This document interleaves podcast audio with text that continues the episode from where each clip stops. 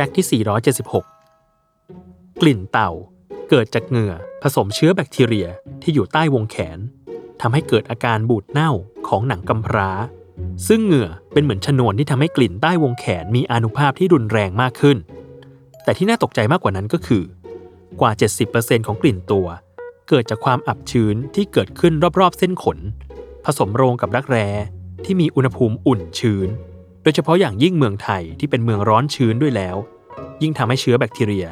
เติบโตและอุดมสมบูรณ์มากกว่าที่อื่นทำให้กลิ่นเต่าเป็นกลิ่นที่แรงเตะจมูกมากที่สุดเมื่อออกมาจากร่างกายของเรา วิธียอดนิยมในการปราบกลิ่นเต่า คือใช้ผลิตภัณฑ์ระงับกลิ่นกายสารพัดรูปแบบ ซึ่งในตัวผลิตภัณฑ์เหล่านี้ มักมีสังกะสี หรืออลูมิเนียมคลอไรด์ผสมอยู่ เพื่อระงับเหงื่อและฆ่าเชื้อแบคทีเรีย โดยหากต้องการใช้ ควรเลือกผลิตภัณฑ์ที่มีส่วนผสมของอลูมิเนียมคลอไรด์ไม่เกิน 20%ตามคณะกรรมการอาหารและยาอนุญาตให้ขายได้ หากเกินกว่ากำหนด นอกจากจะผิดหลักตามพระราชบัญญัติเครื่องสำอาง พุทธศักราช 2558 แล้ว